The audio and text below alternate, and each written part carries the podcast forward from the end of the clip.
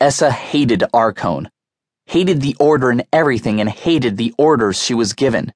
She hated being told to find beauty in her surroundings, hated being told she was lucky to be here, hated always being told exactly where to go and what to do.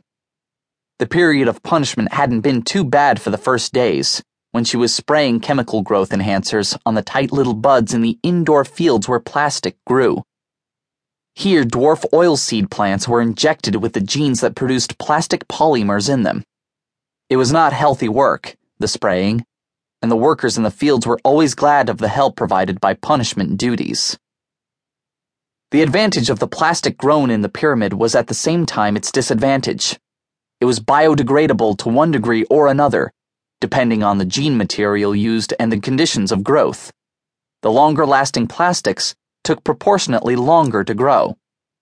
Eventually, all plastic artifacts lost their elasticity and were disassembled and turned into a kind of plastic compost used for the manufacture of non fade paints.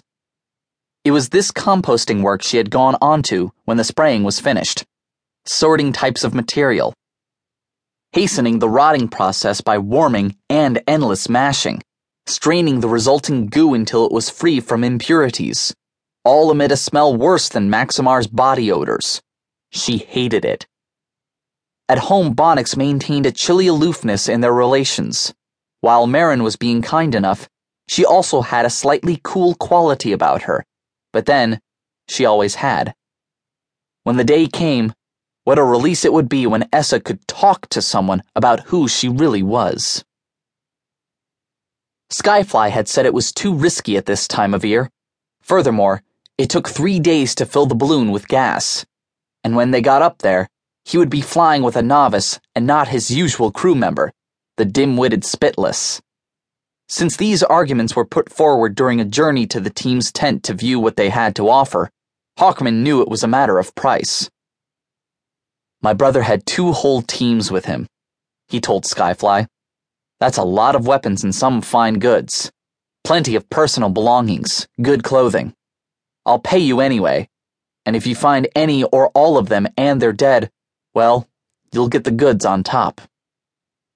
He had that cloak, didn't he, Fireface? I always did admire that. Skyfly ruminated. Lightweight but durable. My kind of thing. Most handsome, yes. Although he knew Hawkerman well, Kean was taken aback at his lack of emotion when discussing how the balloon pilot might be able to plunder prized possessions from his dead brother's body. You could just see the twisted little man salivating over the rich pickings that might be his.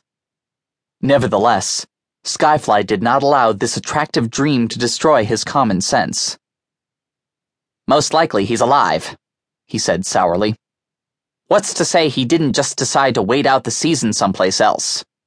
Hawkerman said. He had something he wanted to do. It had a time limit on it, and he was hurrying for the lakes when we met up with him. I can give you the course he would have taken. It's not like you've got to traverse the entire valley. In any case, you'll do it when you see what we got.